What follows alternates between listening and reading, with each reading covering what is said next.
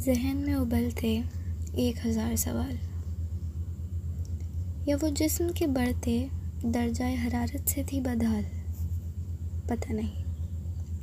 बहरहाल कुछ अजीब सी कशमकश, पुरानी यादों का जाल, बेहद गहरी रंजिशों के ख्याल। शायद इनायत को तेज़ बुखार में उस दिन भी वही खालीपन खटकने लगा, जो वक्त वक्त पर अपने होने का दावा करता रहता था। हमेशा की तरह आँखें बंद करके अपनी आसपास की दुनिया से अनजान, हवा में झूलते पैर, ज़मीन पर सर रख कर अपने जहन को आराम देने की पूरी कोशिश में कुछ सोचने लगी। और सोचते सोचते न जाने कब बाई आँख से एक आँसू छलका, जिसके टपकने की खबर उसको तब तक न हुई जब तक उन्होंने वो अश्क पोछा और बेहद दिलकश अंदाज में बोले, इनायत, जान सब ठीक तो है ना? इस मुबारक मंज़र पर इनायत को यकीन न हुआ और ज़ोर से गले लगाकर उन्हें ज़ारो कतार रोने लगी। अरे, गुस्सा भी तो करना था। हल्के से झटक कर उनको बोली, वैसे मैं मरूँ या जीऊँ?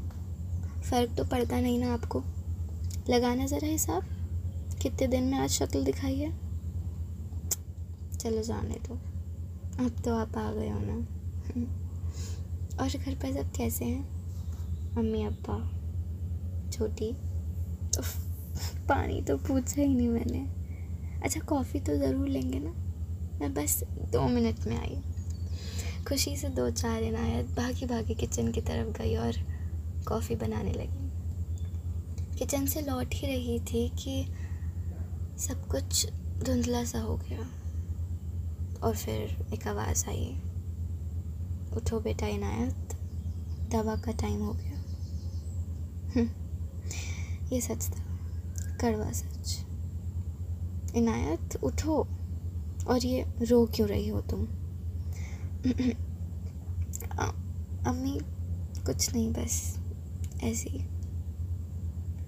अच्छा ये दवाई और पानी रख दिया है मैंने। खा लेना, आराम करना। जी।